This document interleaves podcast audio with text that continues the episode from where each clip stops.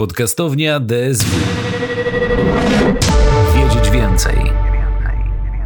In the last podcast, we said that the two way language programs develop bilingualism and shape intercultural competence, improve the ability to communicate and deepen subject knowledge in two languages, and that this type of bilingual education program can be somewhat compared to the bilingual education programs commonly implemented in Europe under the name of CLIL, Content and Language Integrated Learning.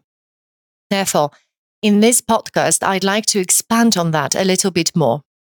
In 1968, the first bilingual act was passed in the United States. Also, basic literature on bilingual, multilingual, and minority education and curricula originated in the United States.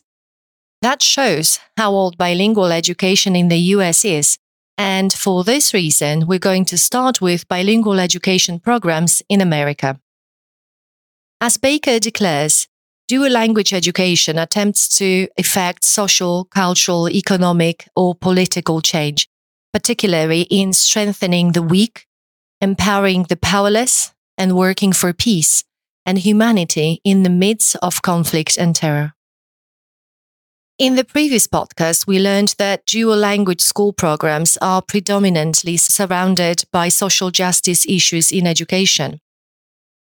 This is, of course, because bilingual education in the United States is mainly for minority students and their home languages, while in Europe, for all students, but it's conducted in foreign languages. In the literature on dual language education, various names are used to refer to this teaching model dual language education, two way bilingual education, bilingual immersion education, two way immersion education, but also developmental bilingual education, enrichment education, and dual language enrichment education. I think that just shows how complex bilingual education is and how politically bound some decision making is. Otherwise, why would we not include the word bilingual in the name of a program? For example, see dual language program or dual immersion education or enrichment education. In Ofelia Garcia's view, the word bilingual is silence purposefully, not to focus on the speakers and their heterogeneity. Such actions, though, always call for reaction. And perhaps that is why the concept of translanguaging and so widely discussed nowadays is seen as a disruption of political acts, as it focuses on the speakers and their linguistic repertoires and creating spaces for their translanguaging practices in the classrooms. Now, let us move on to the European phenomena of CLIL, content and language integrated learning.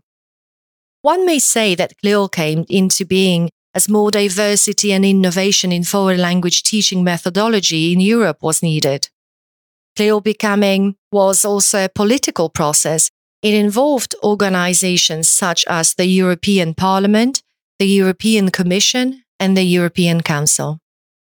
These supranational actors developed resolutions, recommendations, initiatives, and produced declarations and created objectives resulting in the creation and application of CLIL practices in the member states of the European Union. CLIL was also in line with Europe's 1 plus 2 principle, by which EU citizens are called to be proficient in their mother tongue and at least two other languages of their community learning at least two more community languages to have access to opportunities at the occupational and personal level in the EU context also reinforced the implementation of CLIL like practices. What is important to note and often mistaken is that CLIL is a method. CLIL is not a method. It is an approach, or as we can say after Do Coyle, a lifelong concept that embraces all sectors of education, from primary to adult, from a few hours per week to intensive modules lasting several months.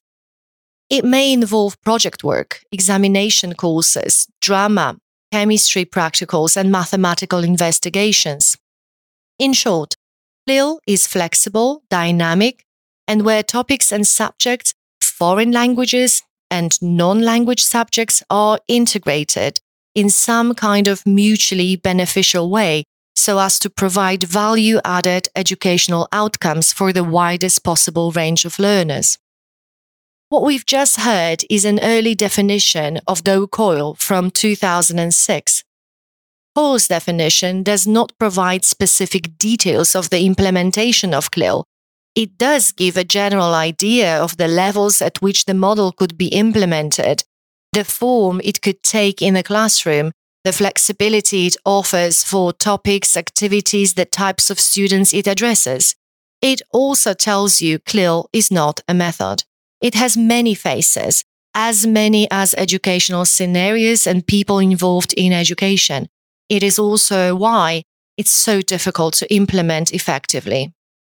But where is the connection between CLIL and dual language programs? Well, CLIL is based on a dual focused educational approach in which an additional language is used for learning of both content and language. So, there you go.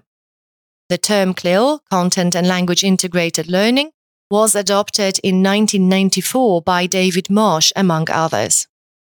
CLIL is an educational approach in which various language supportive methodologies are used, which lead to a dual focused form of instruction where attention is given to both language and content.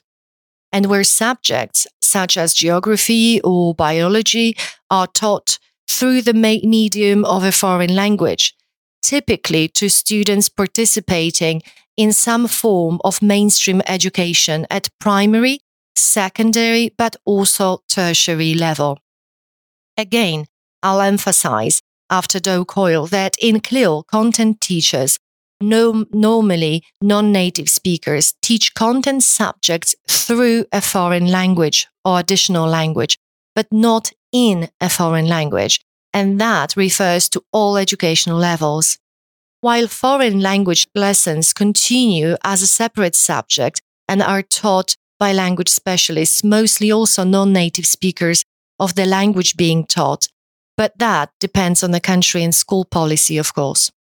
Successful implementation of CLIL programs requires close cooperation between content and language teachers. Okay, since David Marsh brought the CLIL concept to life, it seems sensible to end this podcast with his words summarizing the idea of the CLIL concept. Marsh believes that CLIL offers a series of benefits that range from learning of both language and content to serving political policies and goals moving through social, cultural, professional, economic, and psychological benefits carried by bilingualism. It is hard to disagree with him, so let us then wisely design language and content curricula in such a way that it serves all students involved in the education process.